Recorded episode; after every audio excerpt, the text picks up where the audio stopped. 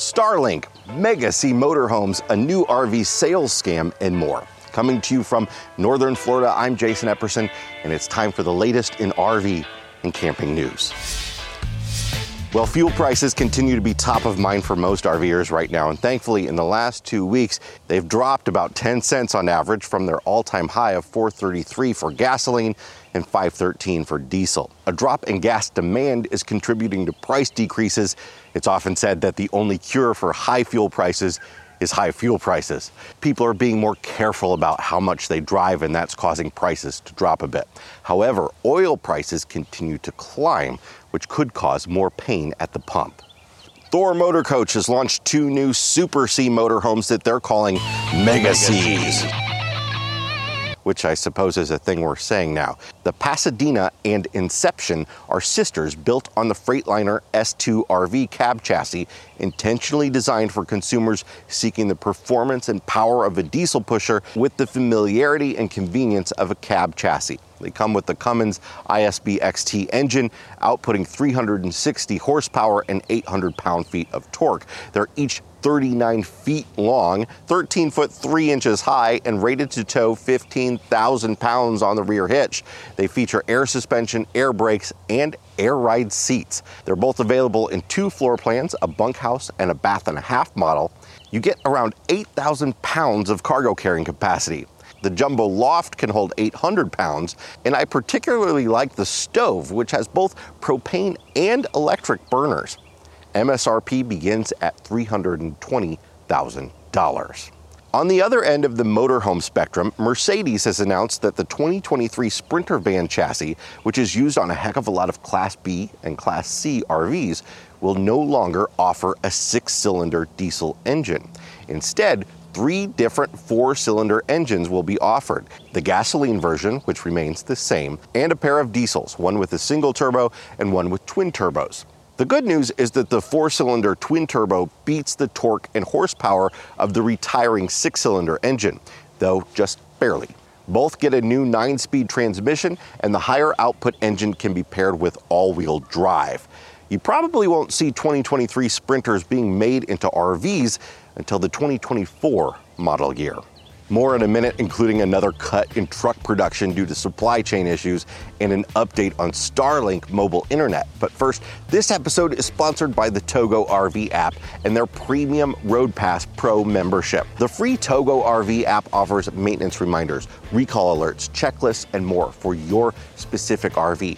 And if you upgrade to a Road Pass Pro membership, you get RV friendly GPS routing access to thousands of verified overnight parking location listings, discounts on lots of great products like tires and lithium batteries, plus premium access to other apps under the Road Pass umbrella. Download the Togo RV app for free today and get $10 off your Road Pass Pro membership with the code RVMiles10X. According to Automotive News, Ford Motor Company told dealers on March 12th it was pushing back allocations and that wholesale deliveries will be lighter until the end of May. Ford continues to produce vehicles and fill customer orders, but supply chain issues seem to be getting worse instead of better. In fact, if you don't order a Super Duty before the end of the month, your order is going to be held for the 2023 model year. Ford has apparently lost 100,000 units of production due to 37 different suppliers failing to provide parts as scheduled. Meanwhile, GM will be shutting down full size pickup production at Fort Wayne for two weeks due to microchip shortages. Is it time for RVers to get Starlink? Early adopters of the low Earth orbit satellite internet solution from SpaceX are reporting that roaming has come to the service. Users used to need to change their address every time they moved locations and hope that one was available. But CEO Elon Musk tweeted a couple of weeks ago about enabling roaming abilities in order to help keep communications going in Ukraine.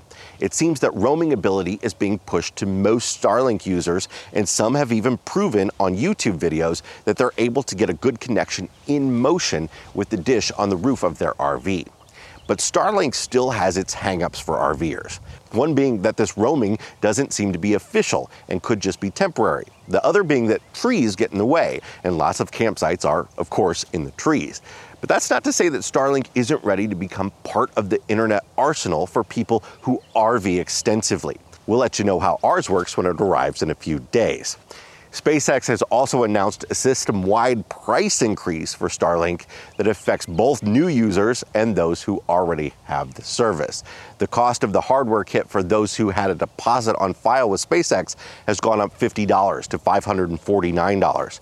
New orders will see a $100 increase to $599, and the monthly service price has gone up from 100 to $110 for everyone. SpaceX is citing inflation's effect on the cost of raw materials and logistics as the reason for the increase. Speaking of price increases, peer to peer RV parking site Boondockers Welcome is raising its rates for new members only. That's how you do it, Starlink.